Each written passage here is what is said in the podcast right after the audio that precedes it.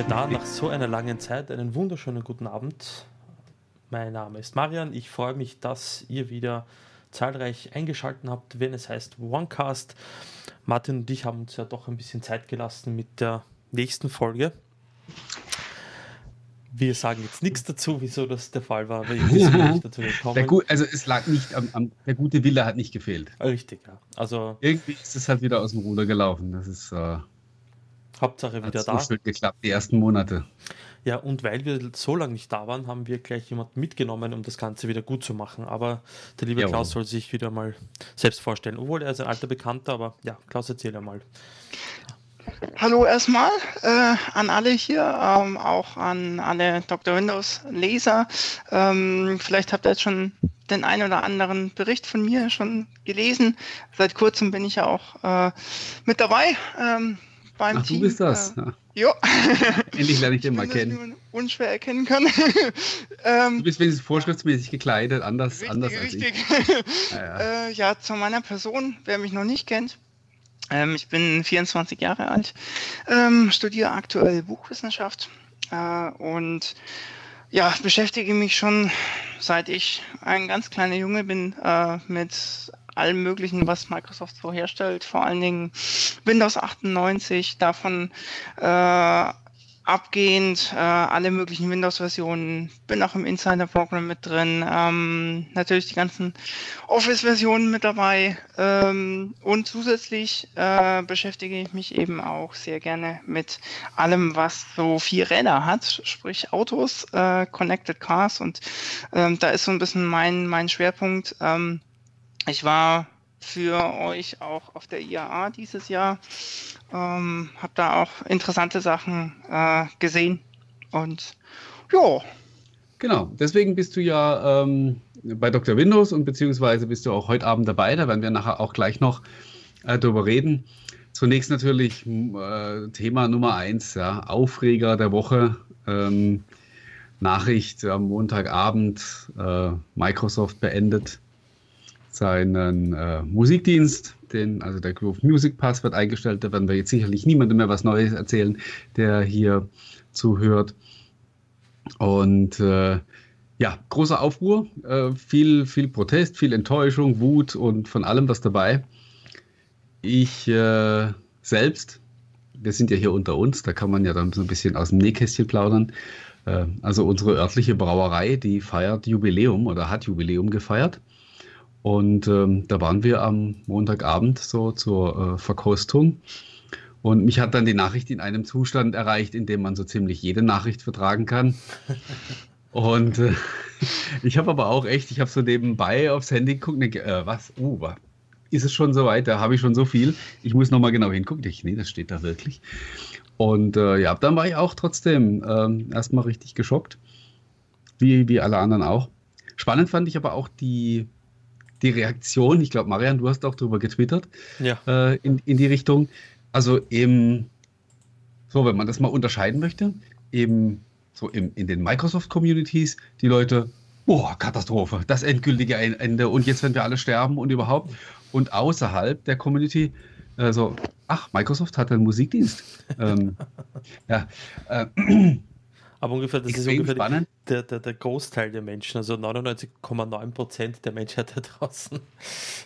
Und genau das ist genau das ist Thema. Also ich will da überhaupt nichts runterspielen. Das ist, also mich hat es auch echt getroffen. Und zwar, obwohl ich inzwischen äh, ja auch überwiegend kein Windows-Smartphone mehr benutze. Groove habe ich immer noch beibehalten nicht, weil ich irgendwie alle möglichen Apps und Anbieter gegeneinander getestet hätte, sondern einfach, weil ich das halt einfach wollte, so aus, aus alter Verbundenheit. Und äh, um halt natürlich auch da thematisch am Ball zu bleiben. Und von daher äh, schmerzt mich das natürlich auch, weil es halt unter anderem einmal mehr wieder diese Frage aufwirft. Und ich glaube, das ist, was die Leute noch viel mehr beschäftigt, in dem, in dem gesamten Kontext, in dem das eben passiert, dass die Leute sagen, was kommt als nächstes? Ich glaube, was man, was man äh, durchaus sagen kann, ist äh, zum einen, wenn man sich Groove ansieht, von der ganzen Historie her, ist es ja so, ähm, dass es ja schon angefangen hat mit dem Zoom, dem Zoom Marketplace, ähm, dass äh, der Versuch quasi gegen den iPod dann anzutreten grandios gescheitert ist. Ja, ähm, mal, es, war nicht, es war nicht komplett erfolgreich. Wir müssen das ja immer positiv formulieren. Daraufhin ähm, haben wir es ja dann zu tun gehabt mit Xbox Music. Ähm, äh, was ja so ein bisschen ja zum Start von der Xbox One, wenn ich mich recht entsinne, dann auch kam und so weiter und Win 8 und so. Äh, schwierige Zeit. Ähm, da war es eh so ein bisschen, naja, in welche Richtung will man eigentlich hier gehen mit diesen, mit diesen Services, Xbox Music, Xbox Video. Ähm, und dann nochmal eine Umbenennung zum dritten Mal, in dem Fall halt dann jetzt zu Groove. Ähm, wie gesagt, drei Umbenennungen ähm, gebracht hat es äh, letztendlich wirklich, wenn man sich die reinen Nutzerzahlen ansieht, nicht wirklich viel. Und da muss ich einfach sagen, man hat viel Weitblick beibehalten. Man hat den Service jetzt neun Jahre lang am Laufen gehabt, im Endeffekt, mit unterschiedlichen Namen zwar, okay, äh, und nicht immer dem ganzen Funktionsumfang. Also die, die Music Pass Optionen kamen ja auch erst ein paar Jahre später, aber neun Jahre lang war das Ding am Laufen. Mhm. Also ich bin ja Nutzer die, der ersten also, Stunde vom, vom Microsoftschen äh, Musik, weil Microsoft war ja, schaut man sich die Historie von Musikabonnements an, Microsoft war ja, waren ja die ersten, die äh, ein Musikabo, damals noch revolutionär und eben äh, das, sie haben ja damals mit dem Zune Music Pass, ich war, bin ja Xeon-Nutzer der ersten Stunde quasi damals, habe ich mal aus den USA importiert, den originalen Xeon 30 und dann den Xeon HD, der dann auf den Markt gekommen ist. Und Microsoft war ja damals und hat sich auch so positioniert als ein Pionier im Musikstreaming und waren auch tatsächlich für 10, damals 15 Dollar, dann später 9 Dollar, aber um die 15 Dollar konnte man sich 10 Lieder DRM, also DRM frei als MP3s monatlich speichern. Und die haben das ziemlich lang beibehalten, haben aber ähm, und haben damit den, den, den Grundstein für Spotify und, Ho und Co. in Wahrheit gelegt. Was sie es halt verabsäumt haben und das, sie waren die ersten in dem Bereich, aber nicht die erfolgreichsten. Und das äh, zeichnet sich wie ein roter Faden durch die Historie der Microsoftschen Produktpolitik. Wobei man sagen muss, äh, was mich damals bei Xbox Music, als es vorgestellt wurde, begeistert hat, äh, abgesehen vom Namen, also diese, dieses Xbox-Gedöns habe ich nie verstanden, mhm. dass man so Zeit lang so unterwegs war, dass alles, was irgendwie mit Entertainment zu tun hat, Xbox heißen muss. Das fand ich daneben, aber sei es drum. Xbox Music war ja damals hier wirklich der erste, also der erste Komplettservice, bei dem du alles kriegst. Also du kannst Musik kaufen, du kannst Musik streamen und du kannst Musik, die die nicht im Angebot haben, selber hinzufügen. Auch wenn das mit dem OneDrive, mit der Integration nachher eine ganze Weile gedauert hat. Die um, also die Umsetzung, ich glaube, da hieß es dann in der Zwischenzeit schon Groove, glaube ich, als das eingeführt wurde. Das war schon für sich genommen was, äh, was Innovatives und wer weiß, ist jetzt natürlich äh, hätte, hätte, äh, hätte, wäre, wenn.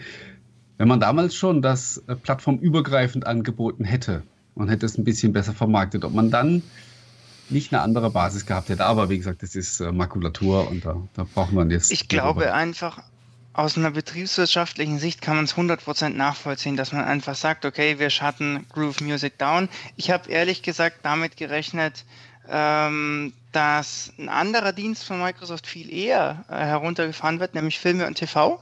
Also da dachte ich mhm. viel eher, dass die eben äh, nicht mehr angeboten werden. Ähm, ich kann aber Groove, also die Entscheidung durchaus nachvollziehen, weil man einfach sieht, der Musikmarkt ähm, äh, ist so stark im, im, im Wandel und so viele Anbieter sind, ich habe neulich jetzt auch mal Listen gesehen, wirklich welche Anbieter geschluckt wurden, welche Anbieter pleite gegangen sind, ähm, Soundcloud ist pleite gegangen, ähm, da ist so viel in Bewegung, ähm, dass man gerade so am Sondieren ist von dem, von dem Markt. Und da ist es einfach so, dass äh, Spotify eine absolute Marktmacht hat von den Nutzern her ähm, einfach weil sie, ein, denke ich, ein, ein, relativ cleveres Konzept haben mit, ich habe eine werbefreie, kostenlose Version, äh, um die Leute erstmal ranzubringen an den Service und gucke dann, dass möglichst viele Leute dann auch zahlen. Ähm, und da hat sich, tut sich Apple schwer, ähm, dagegen. Es ist nicht eingetreten, dass Apple jetzt auf einmal die Nummer eins ist im, im Music Streaming, sondern es ist nach wie vor Spotify. Ähm, Google Play Music, meines Wissens, hat auch keine wirklichen Zahlen veröffentlicht, wie viele Abonnenten es eigentlich gibt. Also es ist schon relativ stark, glaube ich, ähm, der Fall, dass das äh, Spotify genutzt wird. Und ähm, insofern ist es einfach nachvollziehbar, dass man sagt, okay, wir ziehen dann den Stecker bei einem Service, der uns Geld kostet, wo wir für die Plattenfirmen, äh, wo wir bei den Plattenfirmen unheimlich viel Geld investieren müssen, um an die, die Verträge zu kommen, um an die Alben zu kommen, um an die Lieder zu kommen. Ähm, und dann für so wenig Nutzer mhm. ist das einfach schwierig. Ja, also ich habe ja wirklich, ich habe letztes Jahr, ähm, also ungefähr vor einem Jahr und noch ein bisschen früher, habe ich quasi täglich damit gerechnet, dass diese Nachricht kommt, dass Groove Music eingestellt wird, weil das war die Zeit, als äh, so kräftig die Apps abgedatet wurden. Also äh, da hat die Windows 10 App einen großen Schritt nach vorne gemacht und da wurde auf Android und iOS die Apps wurden aktualisiert und es wird auch äh, viel geworben und so. Und das war natürlich ein positives Zeichen, dass es vorwärts geht. Für mich war es aber auch ein Zeichen, da kämpft jemand um seinen Job. Also da, da gibt jemand Gas, weil ihm jemand gesagt hat, hör zu, entweder es kommen jetzt Ergebnisse oder wir machen das Licht aus. Und deswegen habe ich im letzten Jahr schon fest damit gerechnet und nachdem es dann wieder relativ ruhig wurde und zuletzt ja sogar einigermaßen viel Promotion für Groove lief, habe ich wirklich gedacht, das ist jetzt, also das ist vom Tisch und das wird weitergeführt. Aber dem ist eben ganz offensichtlich nicht so. Wir hatten, wir hatten auch eine, eine höchst interessante ähm, Diskussion äh, hier jetzt, sage ich mal, unter den Schreiberlingen, ähm, die wir da äh, noch, noch geführt haben. Und was da interessant ähm, war, ist so, so, so ein bisschen die Idee, die mir dann auch äh, gekommen ist, ähm, weil man sich natürlich Gedanken macht, okay, wie schaut das eigentlich aus? Was wird dann zukünftig im Windows, Entschuldigung, Microsoft Store dann eigentlich noch angeboten? Also Apps, Spiele und so weiter. Und ähm, da kam mir dann eben die Idee, man könnte doch vielleicht auch hergehen und könnte sagen, für solche Third-Party-Services wie eben Spotify, ähm, dass du dann eben eine Abo-Verwaltung mehr oder weniger integrierst in den, in den Microsoft Store, dass du Hardware kaufen kannst, dass du Apps kaufen kannst, Spiele kaufen kannst ähm, und eben Abonnements verwalten kannst von eben, nennen wir sie einfach mal, keine Ahnung, Premium Microsoft äh, Partners for Entertainment Content oder so. Mhm. Ich glaube auch, dass was den Store angeht, das letzte Wort noch nicht gesprochen ist. Äh, das habe ich auch in der Diskussion gelesen, die gesagt haben, okay, Streaming ähm, ist ja vielleicht noch einzusehen, wenn man quasi keine Nutzer hat, aber warum Verkauf? Also warum, warum stellt man den Verkauf von Musik auch ein? Und da glaube ich einfach, das ist, ähm, das ist vermutlich furchtbar teuer. Also diese ganzen Lizenzen vorzuhalten, dass man das machen darf und so. Ähm, ich könnte mir vorstellen, dass man über kurz oder lang da einfach im Store einen Partner mit ins Boot holt, der das übernimmt und der dann halt auch entsprechend äh, Provision kassiert dafür, für die, für die Musik, die er hier verkauft und Microsoft kriegt auch seinen Anteil. Also das würde mich, oder damit, ich würde das sogar fast sagen, ich rechne damit, dass das wieder kommt. Äh, kann ich, Store. Kann ich mir Aber auch wirklich gut vorstellen, weil, wie gesagt, ähm, wie, du, wie, du, richtig sagst, es sind einfach irrsinnige Summen dabei, weil ich muss mit den Plattenfirmen verhandeln, ich muss mit den Künstlern verhandeln. Ähm, da sind so viele Intermediäre äh, da äh, und man sieht es auch, wenn man so die Spotify-Diskussion sich anguckt, ähm, wie viele Künstler auf die Hinterbeine gehen und sagen, Moment, aber das passt nicht, ähm, wie, die, wie die Vergütung hier aussieht. Ähm, das ist einfach schwierig. Äh, und ich glaube, gerade bei Musik ist es so, dass das immer weniger Leute machen. Ähm, wirklich sich Musik digital kaufen. Die meisten streamen halt oder kaufen sich dann die Sachen wirklich, sage ich mal noch, um sie ins Regal stellen zu können. Mhm, das mache ich zum Beispiel auch. Also ich habe noch so ein paar, so ein paar angefangene Sammlungen von Künstlern ja, in den 80er Jahren oder so irgendwann, wo ich auch sage, also das führe ich zu Ende. Also da werden die, die Sachen, die erscheinen, die werden tatsächlich noch gekauft und wie du sagst, ins Regal gestellt. Und weil ich hatte jetzt eine, eine interessante Diskussion, ähm, auch mit, mit einem Interviewpartner, äh, den ich für die Uni arbeite, äh, kennengelernt habe und, und wir darüber gesprochen haben. Und er hat mir gesagt, ähm, er hat einen, er ist ein riesen Filmfan, ähm, aber er ist sonst relativ gut digital vernetzt.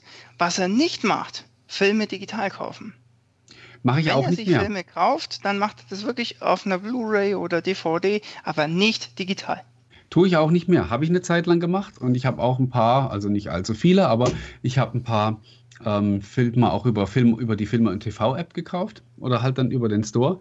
Habe dann aber auch jetzt wirklich damit aufgehört, weil, und das hat jetzt nichts mit Microsoft zu tun, das betrifft ja alle, egal bei welchem Anbieter du die Dinger kaufst, wenn der morgen seinen Laden dicht macht und seine DRM-Server abschaltet, dann hast du genau gar nichts mehr. Und deswegen habe ich mich, ich habe mich da eigentlich selber dabei erwischt, dass ich nicht konsequent war. Ich habe immer abgelehnt, mir Musik digital zu kaufen, solange die einen DRM-Schutz hatte. Ich habe erst damit angefangen, als es äh, ungeschützte MP3s waren. Weil ich gesagt, dann, Mhm. dann ist es meine Musik, dann kann ich was damit anfangen. Und bis dahin habe ich mir CDs gekauft und habe die äh, verbotenerweise sozusagen gerippt. War mir aber wurscht. Bin noch nie verhaftet worden. Und Wenn du bei Amazon eine CD kaufst, bekommst du die inzwischen. äh, Variante als MP3 auch noch zur Verfügung gestellt. Habe ich Mhm. letztens bemerkt, ich habe vor hunderten Jahren. Das aber einmal- schon lang. Ja, das, darauf äh, bin ich erst drauf gekommen. Ich habe vor gefühlt 10, 15 Jahren mal zwei CDs auf Amazon gekauft und bin da drüber gestolpert und habe dann gesagt, aha, mhm, die zwei Alben gibt, kann ich auf MP3s runterladen. Cool, danke. Aber das, Ähm, sollte man genau, Marian? das sollte man genau anbieten. Aber wenn, wenn digital dann oder als CD, dann sollte man es wenigstens auch die Möglichkeit haben, sie digital auch noch zu bekommen. Also äh, ich weiß, dass Sky jetzt seit, keine Ahnung, gefühlt zwei Monaten oder was, unheimlich viel trommelt äh, für ihren Sky Store äh, und dass sie eben sagen, ja, wenn du hier bei uns den neuen Film kaufst, also digital kaufst, dann schicken wir dir versandkostenfrei die DVD oder Blu-ray. Genau. Das Äh, nach Hause. gesehen. Das ist natürlich auch eine coole Variante. Ja, Oh, cool. das, das finde ich auch so eine Sache, wo ich mir dann dachte, okay, ähm, da könnte man sich ja fast überlegen, sich das mal anzugucken. Ähm, einfach deswegen, weil es äh, schon so ein bisschen in die Richtung von, ja, wir versuchen auf die Kunden zuzugehen, äh, geht.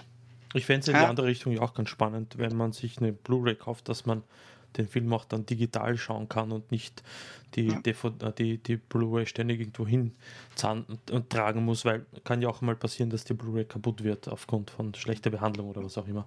Nur, dass man nach wie vor die Möglichkeit hat, den Film bei Content-Anbietern mit einem äh, speziellen Zugang bei, sich den noch ansehen zu können.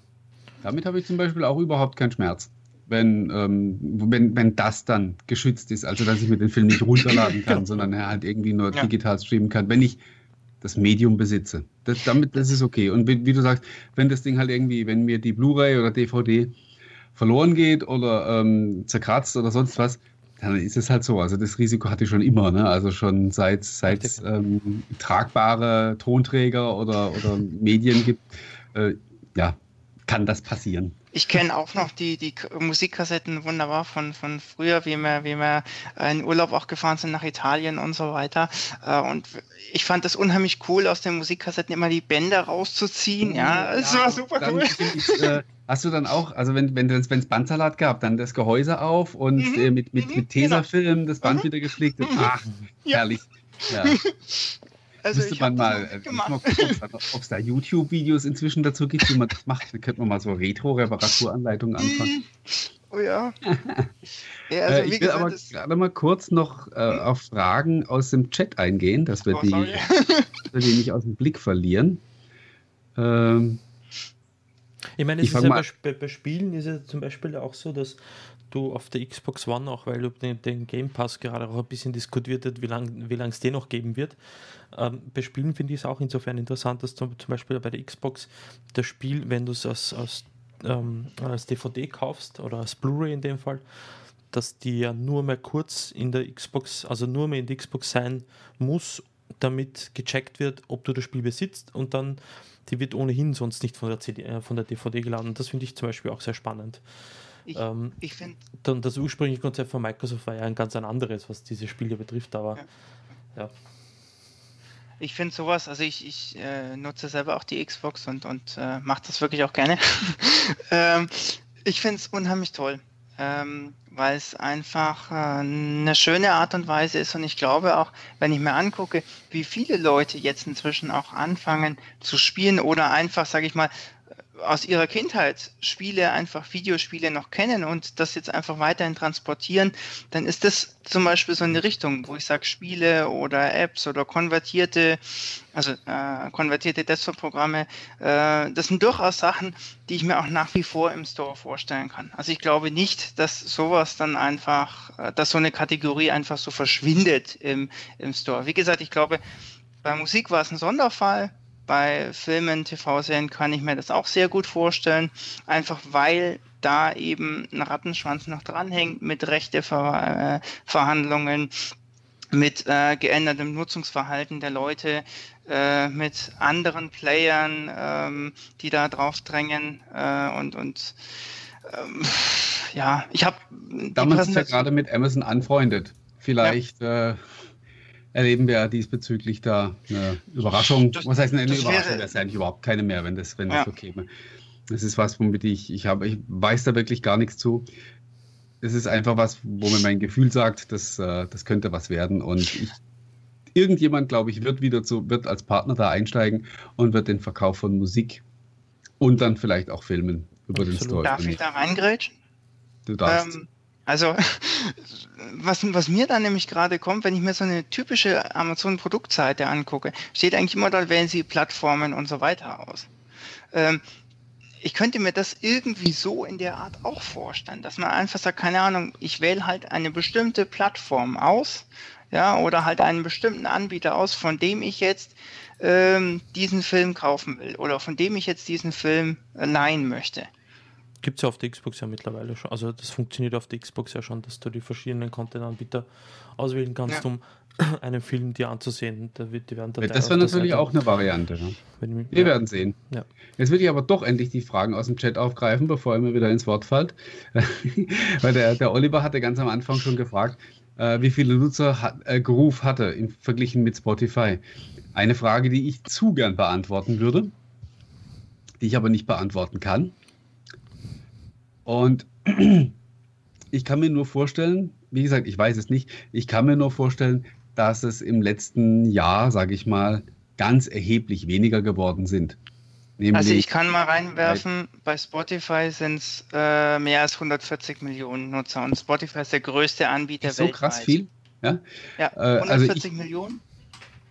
Ja, also ich glaube, dass es bei, bei, bei Groove wirklich eine ich glaube, wenn man die Zahl lesen würde, würde man wahrscheinlich lachen. Also ich, ich, ich weiß es nicht. Ich habe wirklich, ich habe überhaupt kein Gefühl. Aber was ich mir vorstellen kann, ist, dass es eine sehr hohe Schnittmenge gab zwischen Windows Mobile Nutzern und Groove Music Abonnenten. Und dass im Zusammenhang mit dem äh, doch relativ deutlich spürbaren Ausbluten von, von Windows Mobile eben auch die Abozahlen von Groove so runtergegangen sind, dass man letzten Endes jetzt auch gar keine andere Wahl mehr hatte, als zu sagen, ja komm, dann machen wir das dicht für die paar tausend Leute oder wie viel auch immer das noch gewesen sein mögen, lohnt sich einfach nicht mehr. Man muss Man sich vor allen Dingen mal überlegen, Spotify ist der größte Anbieter, 140 Millionen Nutzer, wie gesagt. Ähm, und von den 140 Millionen Nutzern sind 60 Millionen zahlende Nutzer. So, und mit 60 Millionen ist es der größte Anbieter auf diesem Markt. Ja, das ist schon ein Brett. Ne? So. Und das ist schon ein Brett. Und wenn ich da dann einfach sage als, als Microsoft, ich empfehle euch in Anführungszeichen Spotify, weil es eben der größte Anbieter ist, weil ich weiß, dass da einfach die meisten Leute da sind, hm. glaube ich, das war einfach das Kalkül dahinter. Keine Ahnung, was da die, was der, der, der ausschlaggebende Punkt war. Ich könnte mir aber auch vorstellen, also letztlich geht es ja auch immer um Kohle. Vielleicht gibt es da halt auch irgendwie einen Deal, dass ähm, dass Microsoft, das darf man sich dann natürlich, das darf man dann natürlich gar nicht zu Ende denken. So, ähm, dass praktisch die, die, die, die Kunden, die Microsoft quasi vor die Tür setzt, denen auch nochmal Geld bringen, wenn die dann äh, wenn die dann ein Spotify-Abo abschließen. Aber ich äh, bin mir halbwegs sicher, dass genau das äh, der Fall ist. Die Angst aber, dass zum Beispiel das Musikstreaming von OneDrive eingestellt wird, ist, glaube ich, aber nicht gegeben, weil das ja äh, Das wurde ja eindeutig genau, kommuniziert. Das, das, das läuft ja weiter. Die, die App heißt also, ja weiterhin Groove. Es geht ja nur um den Groove Music Pass, der, der eingestellt ja. wird. Also der, das Abo-Modell rund um Musik und dass man Musik kaufen kann. Aber der Player und Co. werden ja weiterhin bestehen.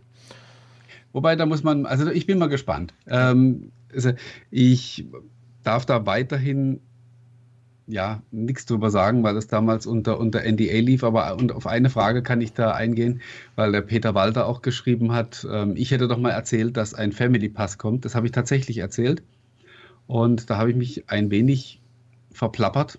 Äh, es gab im Frühjahr tatsächlich ein Briefing, wo ein paar Leute eingeladen waren, wo die Pläne enthüllt wurden, was man so in der nächsten Zeit vorhat im Entertainment-Bereich. Und da war eben Groove auch ein ein Teil davon und dann da ging es um ähm, Geschichten wie in Family Pass. Es ging aber auch um Features, die geplant sind für die Zukunft. Und da ging es auch bis, bis zum Redstone 4 Update für Windows 10. Und unter anderem wurde da auch der, äh, dieser Groove Music Maker erwähnt. Mhm. Wenn ihr euch erinnert. Der wurde ja auch mhm. mal gezeigt. Ich glaube, war das vor dem Creators Update? Im, oder im mal ge wurde gezeigt wurde. Ich, ich glaube, ja. ich meine letztes Jahr im Herbst oder so ja. im, oder im Oktober mhm. auf dem Minus 10 Event war, war der ähm, na, war der Groove Music Maker gezeigt worden und dann ist der aber verschwunden, hat man nie wieder was davon gehört. Und da hieß es auch, an dem würde immer noch gearbeitet und der würde auch kommen, ähm, aber vermutlich halt nicht mehr in 2017, sondern eher im kommenden Jahr. Da, ich bin jetzt mal wirklich gespannt, dieser, also diese Ansage, dass eben die Groove Music App weiter gepflegt wird. Ob das jetzt einfach nur so ein Lippenbekenntnis ist, um so ein bisschen den Wind rauszunehmen, oder äh, ob, da, ob sie da wirklich dranbleiben. Ich glaube einfach, wenn ich jetzt auch mal an, an den Windows Media Player zum Beispiel denke, äh, der ja im Prinzip vollkommen unverändert vor sich hin dümpelt seit Jahren.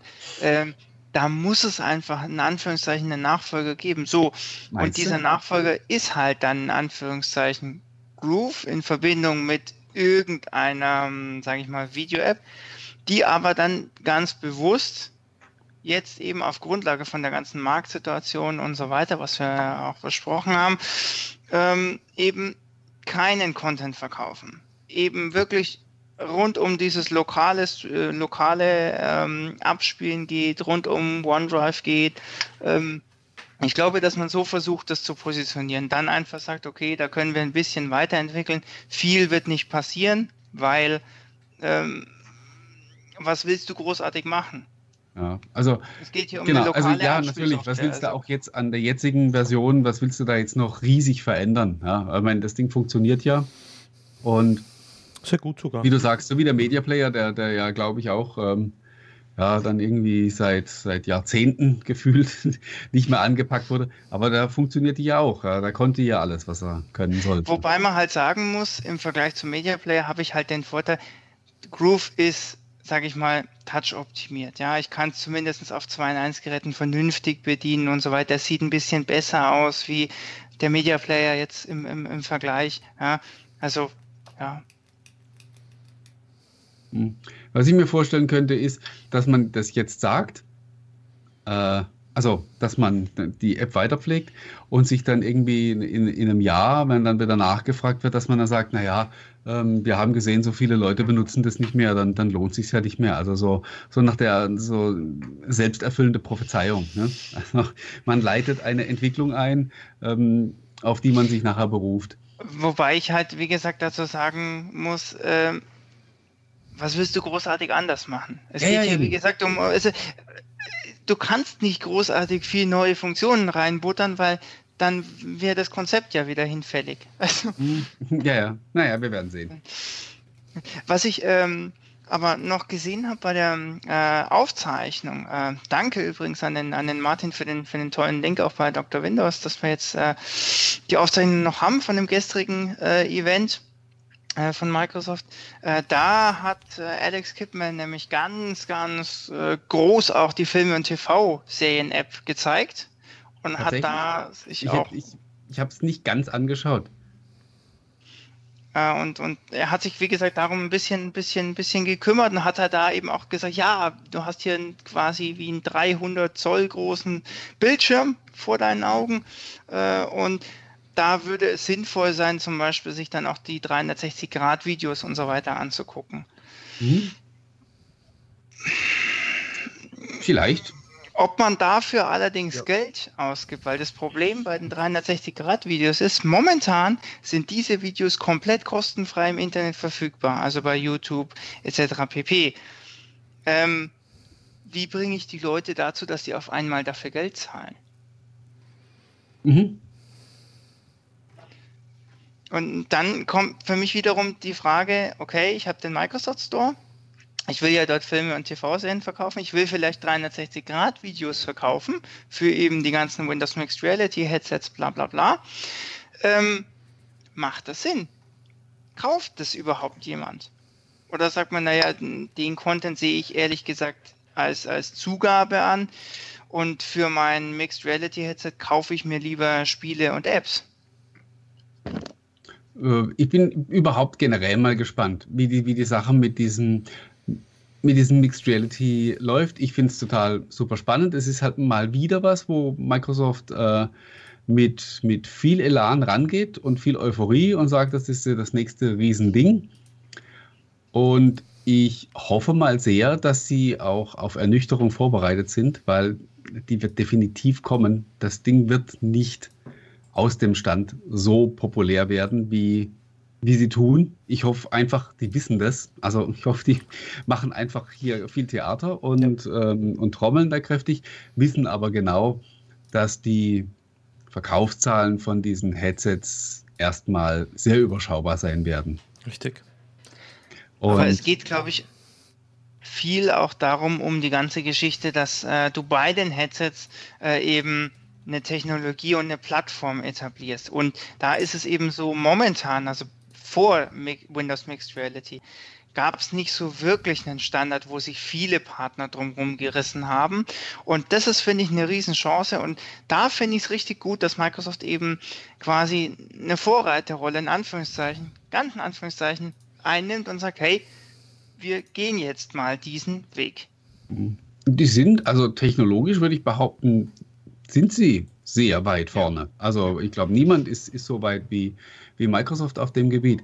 Die Frage ist halt auch wirklich, die ich mir stelle, wie groß wird nachher die, die tatsächliche Akzeptanz sein? Und ich muss da immer wieder an das 3D-Fernsehen denken, das letztlich daran gescheitert ist, dass die Leute nicht bereit waren, sich so ein, eine stinknormale Brille auf, ein, auf die Nase zu setzen. Zumindest die, die, die nicht eh schon Brillenträger waren ich habe auch immer gesagt, so für mich ist 3D-TV erst, ich kaufe mir erst dann ein, wenn das ohne Brille funktioniert. Mhm. Unabhängig davon, wie kompliziert das technisch ist, hat mich nicht interessiert. Und das also, Thema ist letztlich daran gescheitert. Und bei dem Mixed Reality-Zeug müssen wir uns halt auch bewusst sein, äh, keiner, ich meine, keiner ist jetzt übertrieben, äh, aber sehr viele Menschen und wahrscheinlich die überwiegende Mehrzahl sind halt nicht bereit, sich so ein ja, so einen albernen Astronautenhelm aufzusetzen und wie ein, wie ein Depp auszusehen, weil so sieht man aus, wenn man das Ding auf dem Kopf hat. Um also ich, da halt irgendwelche coolen Sachen zu machen. Also da, kann, da muss ich, man ich, schon richtig was abliefern, dass die Leute sagen, okay, dafür nehme ich das auf mich. Ich kann nur eins sagen, ich finde die Dinger sau cool. Also wenn du mal, wenn man einmal so ein Teil auf hatte, äh, das ist schon cool. Wie gesagt, wichtig ist einfach, habe ich einen Use Case? Habe ich irgendeine Anwendung dafür, warum ich das jetzt brauche? Äh, und die ist eigentlich eher dann in dem, sage ich mal, Entertainment-Bereich vielleicht noch, noch anzutreffen. Ähm, eventuell, eventuell noch also das wird sich keiner in einem, in einem, professionellen Umfeld. Nicht einmal dort, das wird sich keiner aufsetzen. Das hat vielerlei Gründe einerseits, es hat nicht jemand, jeder daheim einen PC zu Hause stehen, der tausende Euro wert ist, der in der Lage ist, ähm, Mixed Reality darzustellen, weil dafür braucht das man doch ja aber auch die einfacheren. Das können ja auch die einfachen. Das ist ja das Spannende daran. Also ich kann mit einem Wobei ich glaube, Wobei ich glaube tatsächlich, es werden so, die ersten Käufer werden so die Hardcore-Gamer sein, und so die Leute, die ja, eh schon die Riesenmaschinen stehen haben. Wenn überhaupt, also wenn man sich, man ja, muss sich nur die Let's Play-Szene ansehen, wo natürlich ähm, Augmented, also nicht Augmented ähm, Virtual Reality teilweise eine Rolle spielt, aber auch nicht äh, über 95% der Spiele sind nicht auf das ausgelegt und das wird auch so bleiben. Ähm, beim Medienbereich bin ich mir auch nicht einmal sicher, ob die Leute zu Hause nebeneinander am Sofa sitzen wollen mit solchen Headsets auf äh, oder im Kino. Ich bin mir da nicht so ganz sicher, ob das so gut funktionieren wird.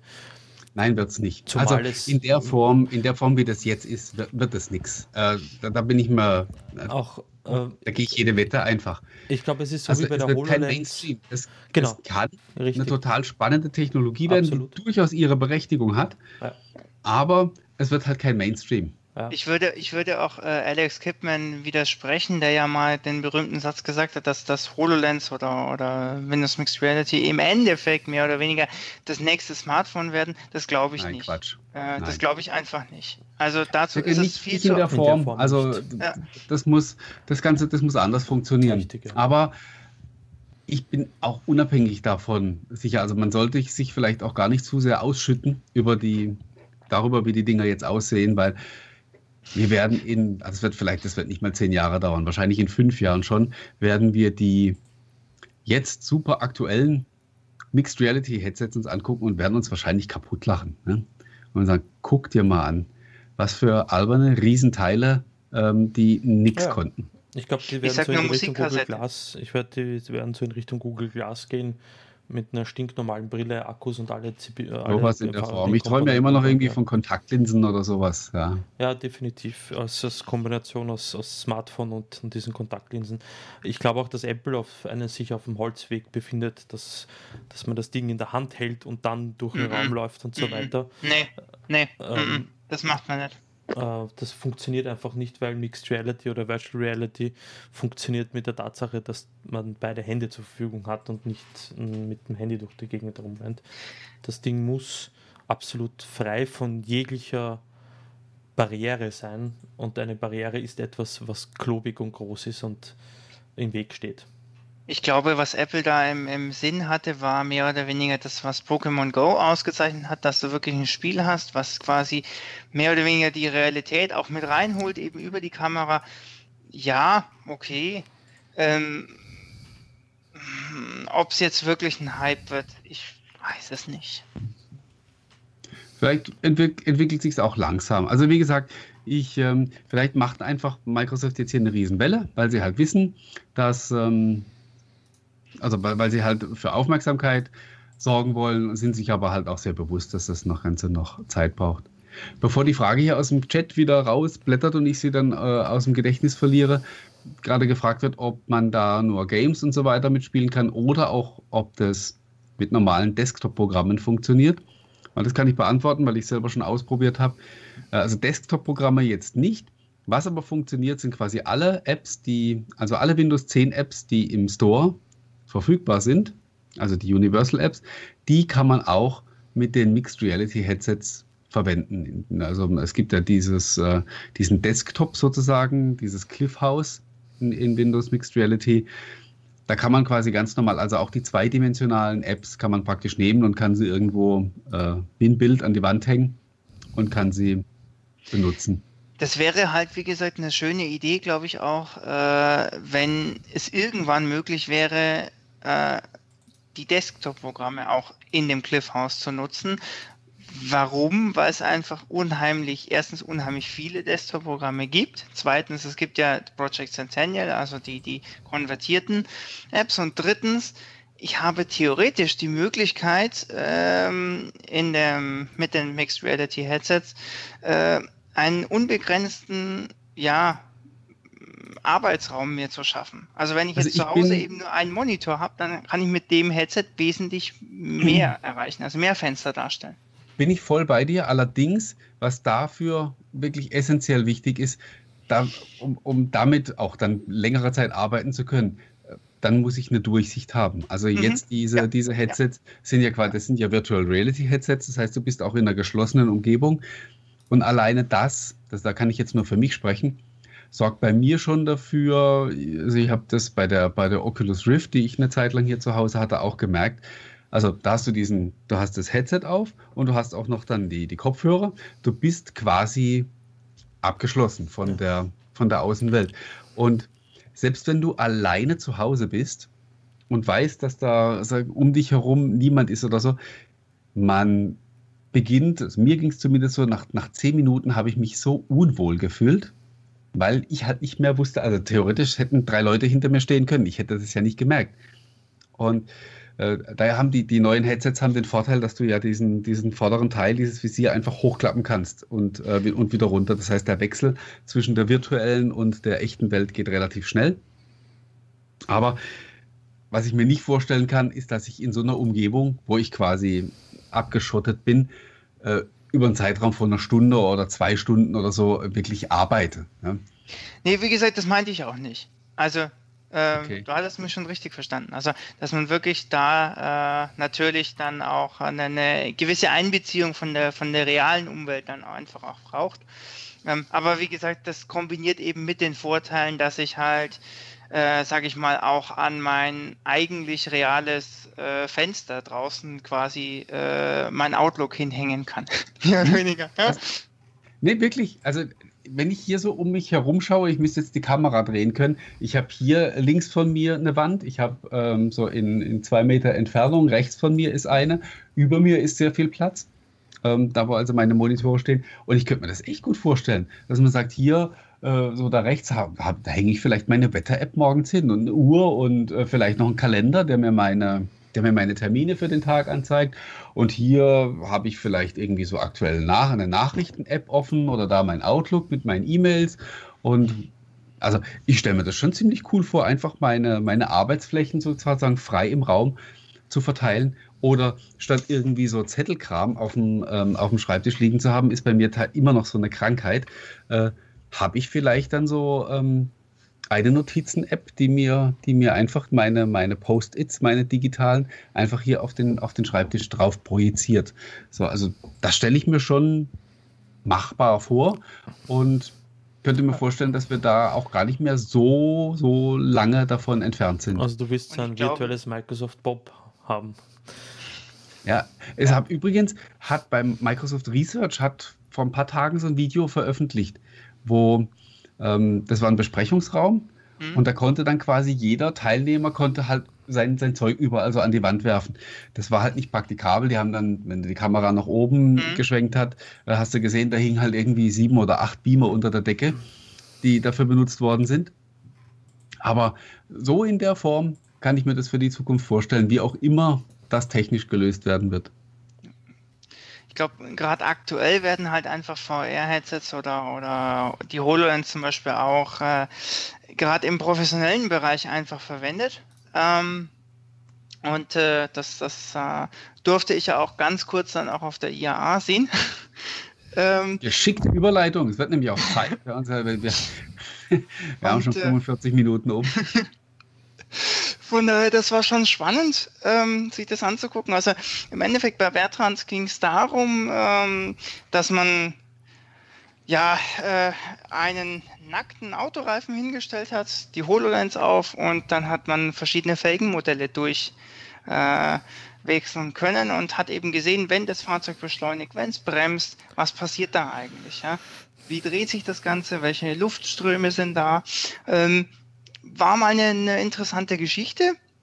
Ähm, ich weiß, dass es äh, Hersteller gibt, wie Ford beispielsweise, aber auch Volvo, die äh, die HoloLens aktiv im Fahrzeugdesign einsetzen mhm. ähm, und damit ihre, ihre Designteams ausgerüstet haben, ähm, um einfach ja, schneller Änderungen äh, sichtbar machen zu können. Halt nicht immer ein Tonmodell erstellen zu müssen und so weiter und so fort, ins Prototyping wirklich aktiv reingehen zu müssen, sondern einfach noch schneller arbeiten können, auch vernetzt mit verschiedenen Kollegen gemeinsam. Also glaube ich, von daher ist das schon ein, ein starker äh, Zweig, äh, der natürlich jetzt für Endkunden vielleicht nicht direkt sichtbar ist.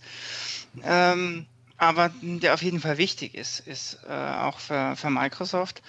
Ähm, was dagegen für Endkunden wiederum sehr gut sichtbar ist, ist auf jeden Fall die ganze Geschichte mit ja, Vernetzung an sich von den, von den Fahrzeugen. Ähm, was man auf jeden Fall äh, gesehen hat, dass äh, alle größeren Hersteller daran arbeiten, an äh, Portalen, äh, um das Fahrzeug und den Kunden irgendwie besser miteinander zu vernetzen. Äh, hauptsächlich getriggert über Smartphone-Apps oder über Webseiten. Ähm, da wird, glaube ich, in Zukunft noch viel, viel gehen äh, in, in der Richtung. Ähm, ich für meinen Teil mache so zwei Züge in Anführungszeichen aus. Ähm, die einen Hersteller, die sagen, okay, ich möchte quasi meine In-house In-Car-Navigationssysteme und so weiter alles im Auto drin haben und möglichst ähm, das Smartphone nicht damit äh, in Berührung kommen lassen. Also quasi nicht direkt die Smartphone-Apps spiegeln ins Fahrzeug rein, ähm, sondern eben quasi das Fahrzeug als mobilen Kompagnon zu, äh, das Smartphone als mobilen Kompagnon zu nutzen außerhalb des Fahrzeugs. Und mhm. die andere Richtung eben mehr oder weniger, äh, dass man sagt, okay, naja, ich habe ja ein Smartphone, dann sollen auch dort die Apps bitteschön auch im Fahrzeug verfügbar sein, auf den jeweiligen Displays, über Apple CarPlay, Android Auto und so weiter. Ja, wobei, also die Lösungen habe ich jetzt auch alle schon mal so ein bisschen ausprobiert und ich, ich kann mir nicht helfen. Ich finde das irgendwie alles grottig. Also, also äh, es ist beileibe noch nicht so, dass ich sage, äh, es ist das, was die Kunden haben wollen. Also ähm, ich bin nicht der Meinung, dass das, so wie es aktuell ist, wirklich zukunftsträchtig ist. Ähm, und ich glaube auch äh, beim besten Willen nicht, dass äh, das, was äh, man die letzten Jahre über gemacht hat, dass das noch so weitergehen kann. Ähm, denn was mich tierisch aufregt, ist, also sorry, aber was mich wirklich tierisch aufregt, ist die Geschichte, wenn du dir die Festeinbau-Navis anguckst. Klar ist es cool, du hast zum Beispiel bei äh, einem, einem berühmten schwäbischen Hersteller ein Widescreen-Display, ja, mit, mit zwei wirklich geilen Monitoren. Sorry, das ist so. Ja. Aber also, also wir, wir, wir, kriegen nicht. hier, uns glaubt man, dass ja? wir hier keine Werbung kriegen. Ich meine, ich nehme mal an, du meinst die, die Mercedes E-Klasse, oder? Ja, okay, gut, äh, dann. Ja, also jetzt ohne Witz. Also äh, das, das sage das glaubt man uns, dass wir hier nicht von Mercedes bezahlt werden. Okay. Äh, wobei, ja, tatsächlich, aber auf anderem Weg. Aber den Sascha Pallenberg wird es freuen, wenn wir da über Mercedes sprechen. Ja, ja, genau. Ich rufe den morgen an und lasse mir einen Check schreiben. Aber äh, das Ding ist wirklich krass, weil die, äh, ich, das ist ja wirklich so ein echter, äh, ja, noch so, so nee, also wie gesagt, das ist Leinwand. Toll, ja. Ich, ich, durfte auf der IA auch ein bisschen rumspielen damit. Ich habe auch ein GLC mit dem F-Cell ähm, Konzeptfahrzeug, sprich mit der Brennstoffzelle ein bisschen ähm, rumgespielt. Also im Fahrzeug selber drin war ja auch die Touchpad-Steuerung, äh, weil sich Mercedes jetzt von dem Controller mehr oder weniger verabschieden will und hin eben zum Touchpad gehen möchte. Mhm. Ähm, das ist, finde ich, auch eine, eine interessante Entscheidung, ähm, weil man ja ähm, lange Zeit ja mit den Controllern auch gearbeitet hat. Ähm, ich persönlich halte den Touchscreen insofern noch für praktikabler, als dass einfach die Mehrheit der gerade äh, in das Alter der Führerschein, ins Führerscheinalter kommenden, äh, mit Touchscreens einfach aufgewachsen sind und mit Touchscreens halt einfach interagieren können und nicht mit einem Touchpad. Ähm, aber gut, das würde auch die Bedienung von Android Auto und Apple CarPlay vereinfachen. Ähm, das auf jeden aber Fall. Was ich, so, ja. was ich so im Buschfunk gehört habe, wird sich da auch was tun. Also nächstes Jahr ähm, ähm, äh, der neuen A-Klasse wird da höchstwahrscheinlich was kommen. Ähm, in der Richtung, aber das werden wir ja dann lesen können, hoffe ich mal. ähm, auch bei uns. ja, ja, ja. Und äh, insofern, nee, ich, ich finde das einfach unheimlich interessant, äh, in die Richtung zu gehen. Ich glaube einfach, ähm, dass, dass viele Leute viel Zeit auch im Fahrzeug einfach verbringen und da macht es Sinn, wenn du eine möglichst gute Vernetzung ähm, hast. Das ist einfach so. Und ähm, wobei Stichwort da, Navi, wenn ich da mal kurz hm? einhaken darf, ähm, beim vernetzten Auto denke ich auch immer daran, ähm, was auch für mich für die Zukunft sehr wichtig ist, ist, dass die Autos auch untereinander mhm, sich vernetzen. Ja. Also, also Car2X, ja. Äh, Stichwort oder Paradebeispiel, weil du es vorhin genannt hast, Navigation. Äh, Stau auf der A Haumichblau. Ähm, alle Navigationsgeräte schicken die Fahrer auf dieselbe Ausweichstrecke. Ja? Komplett alles dicht. Keiner kommt mehr, keiner kommt mehr vorwärts, äh, weder auf der Autobahn noch auf der Umleitungsstrecke. Das sage ich schon seit Jahren. Die Navis müssten alle so intelligent sein, dass die quasi den, den Fahrzeugfluss gleichmäßig auf verschiedene Ausweichstrecken verteilen damit alle ein bisschen schneller vorankommen. Das wäre für mich ja zum Beispiel so eine klassische Aufgabe. Bitte? Theoretisch könnte es ja Google schon mit seiner Marktmacht in Google Maps Bereich. Und da ist richtig und da Marian genau richtig und da ist einfach das Problem da, dass die Autohersteller eben genau das nicht haben wollen. Man will eben nicht Google mit noch mehr Daten füttern. Man will eben nicht, dass hier quasi die Marktmacht Google entsteht, das ähm, ist aber schon total erschreckend, wenn ich das gerade noch kurz äh, zu Ende, zu Ende sagen darf, weil du sagst, Google könnte das schon. Ich ähm, bin neulich, nämlich da, als wir von Wacken wieder nach Hause gefahren sind, saß ich, äh, saß ich hinten und habe die ganze Zeit über Google Maps äh, ebenso unsere Strecke verfolgt, habe geschaut, wo ist Stau und so weiter. Und ich bin sonst immer am Lästern, weil ich sage, diese ganzen Verkehrsinformationen, das, äh, das, was im Radio durchgesagt wird und so, das stimmt ja sowieso alles nicht. Also du kriegst den Stau angesagt, der vor einer halben Stunde sich schon aufgelöst hat, stehst aber dafür in dem, der gerade entstanden ist, aber noch nirgends angezeigt wird. Und bei der, also bei Google Maps mit dem Live-Traffic, das war erschreckend. Also wirklich das Stauende manchmal auf 10 Meter genau. Und äh, also ich hatte stellenweise den Eindruck, das Ding zeigt dir drei Autos an, die vor der, die vor einer roten Ampel stehen. Du, das, das war echt. Wir, ich nutze ja die Google-Tochter Waze zum Navigieren. Und mhm. Waze ist da teilweise noch intelligenter, was das betrifft, weil sie die ganzen Stauszenarien ein bisschen intelligent auch integriert haben als, als Google Maps. Und äh, die schlagen dir sofort in der Route eine Alternative vor, wenn sich eine Zeitersparnis ergibt durch die alternative Route. Mhm. Das heißt, die wissen, wie lang ist der Stau, wie lang, also deine Durchschnittszeit, die du verlierst im Stau und ob es sich auszahlen würde, die Alternative zu fahren. also im Endeffekt im Endeffekt macht das Google, äh, also den, den Live-Traffic gibt es ja schon länger, also von, von TomTom zum Beispiel. Ähm, die hatten ja auch schon angefangen, eben durch die vielen portablen TomTom-Navigationsgeräte kamen die halt auch an Daten ran und haben ihre Services dann auch an Automobilhersteller verkauft. Also Volkswagen zum Beispiel nutzt in ihren ähm, Fahrzeugen oder hat in ihren Fahrzeugen die TomTom Live Traffics genutzt. Daimler, also Mercedes hat die TomTom Live Traffics genutzt, beziehungsweise nutzt sie immer noch. Ähm, wo die Autohersteller gerade dabei sind, federführend auch mit den deutschen Autoherstellern, ist die Open Mobility Cloud. Äh, da möchte eben unter anderem BMW, Audi, äh, aber auch Daimler zusammen äh, möglichst viele Daten sammeln über ihre Fahrzeuge, die sie verkaufen, äh, möchte aber auch andere Autohersteller und andere Partner dazu gewinnen äh, und möchte mit diesen Daten eben solche Services in Zukunft anbieten, um so ein Gegengewicht eben zu Google darstellen zu können, um sagen zu können, okay, wenn wir ein Festanwender-Navi haben, dann kannst du auch auf diese Services zurückgreifen. Dann musst du nicht dein Android-Gerät rausholen, dein iOS-Gerät rausholen mit Google Maps und musst Google Maps nutzen, sondern du kannst unsere Dienste nutzen, weil die ganzen Fahrassistenzsysteme eben auch unsere ähm, unser Festeinbau-Navi und die Daten dahinter nutzen. Ja, und eben nicht die Daten von Google.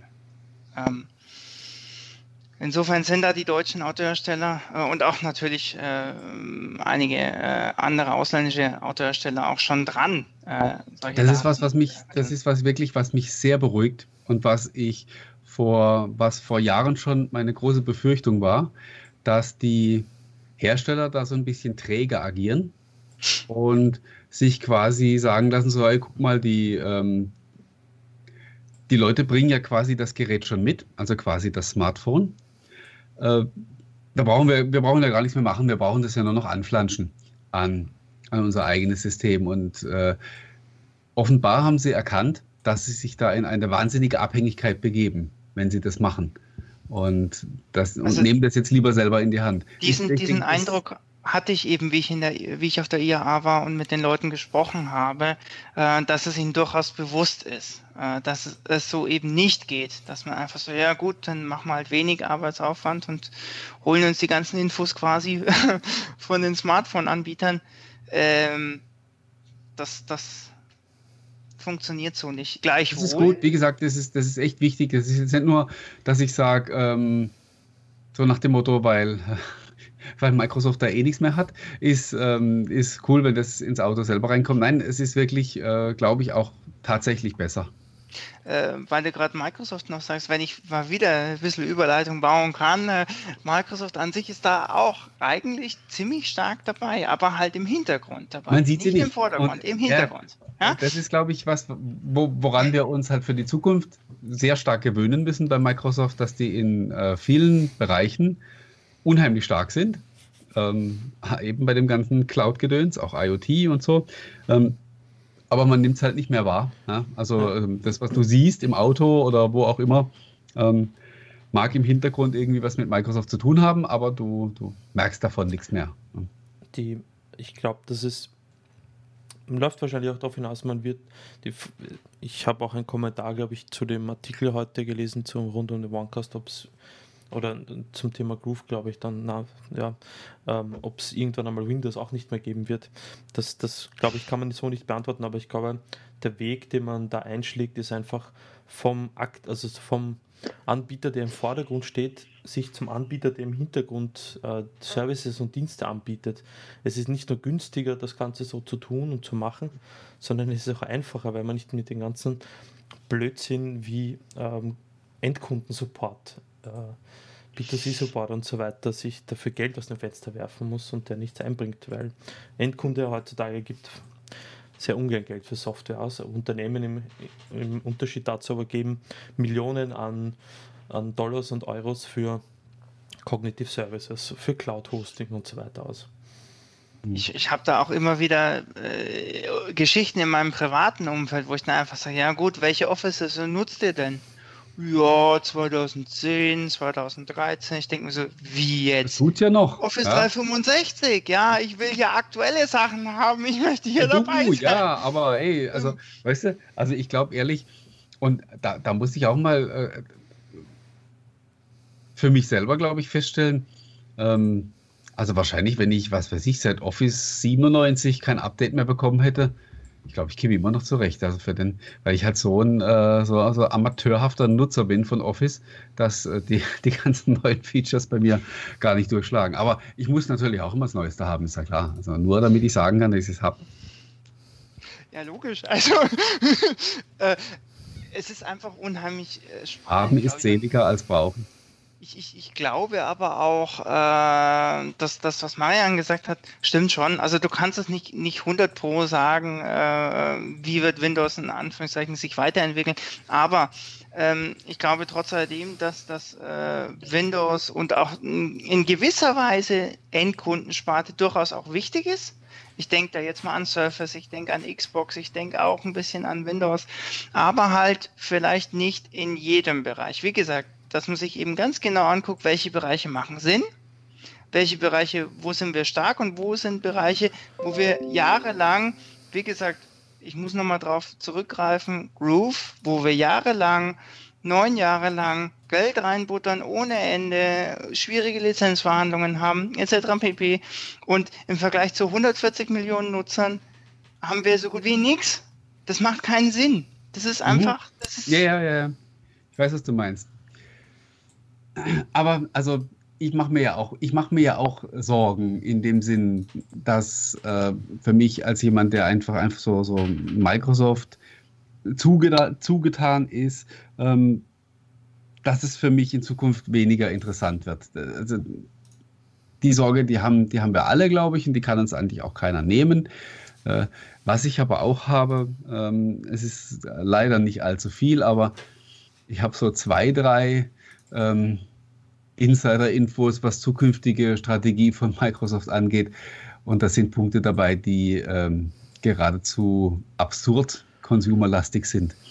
Aber äh, ich hoffe, dass wir da zu gegebener Zeit auch mal was, äh, dass man noch drüber sprechen können. da bin ich ja gespannt. ja. Nachher, wenn die Kamera aus ist. Ja.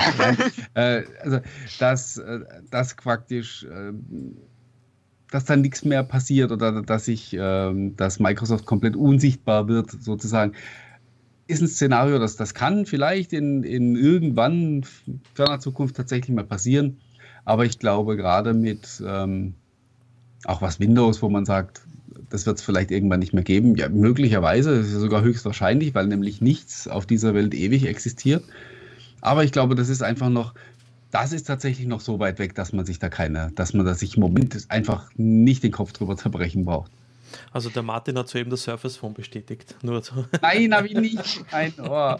Also das kann ich sogar, wenn ihr wollt, äh, das kann ich, wenn ihr wollt, sogar nochmal explizit dementieren, dass da äh, ich glaube aber, man kann im Endeffekt. Die ähm, mit dem Anflug ist. Ich glaube, man kann im Endeffekt das Gleiche festhalten wie für der, von, von der Buchbranche. Wie ähm, der Film aufkam, hieß es, oh, Bücher sind tot. Wie das Internet aufkam, hieß es, oh, Bücher sind tot. Gibt sie immer noch. Gibt es immer noch. Gehen einfach nicht weg. Das ist, bleibt, aber es gibt nicht alle Ausprägungen davon. Wie gesagt, zum Beispiel Lexika sind inzwischen schon schwieriger sich. zu bekommen. Ja? Also ist halt so. Und ich glaube, wenn du dich anpasst an den Markt, dann wird das auch funktionieren. Wie gesagt, Groove ist für mich eine Anpassung an die Marktentwicklung. Das, was einfach passiert ist, auch wenn es hart ist. Ich bin selber jahrelanger Windows Phone Nutzer. Mein erstes Smartphone war ein Windows Phone. Ja, ähm, tatsächlich bei mir auch. Das. Obwohl ich, obwohl ich äh, doppelt so alt bin, fast wie du. also es ist halt einfach so. Es sind halt Dinge, die, die tun weh ähm, und die findet man beschissen. Und wenn man sie halt aber einfach neutral betrachtet und objektiv und nüchtern, dann kommt man halt leider zu dem Schluss, dass es vernünftige Entscheidungen sind. Ich bin bei Mobile bin ich mir jetzt nicht ganz so sicher, ob das, ähm, ob das langfristig eine gute Idee war, sich da ganz rauszuziehen.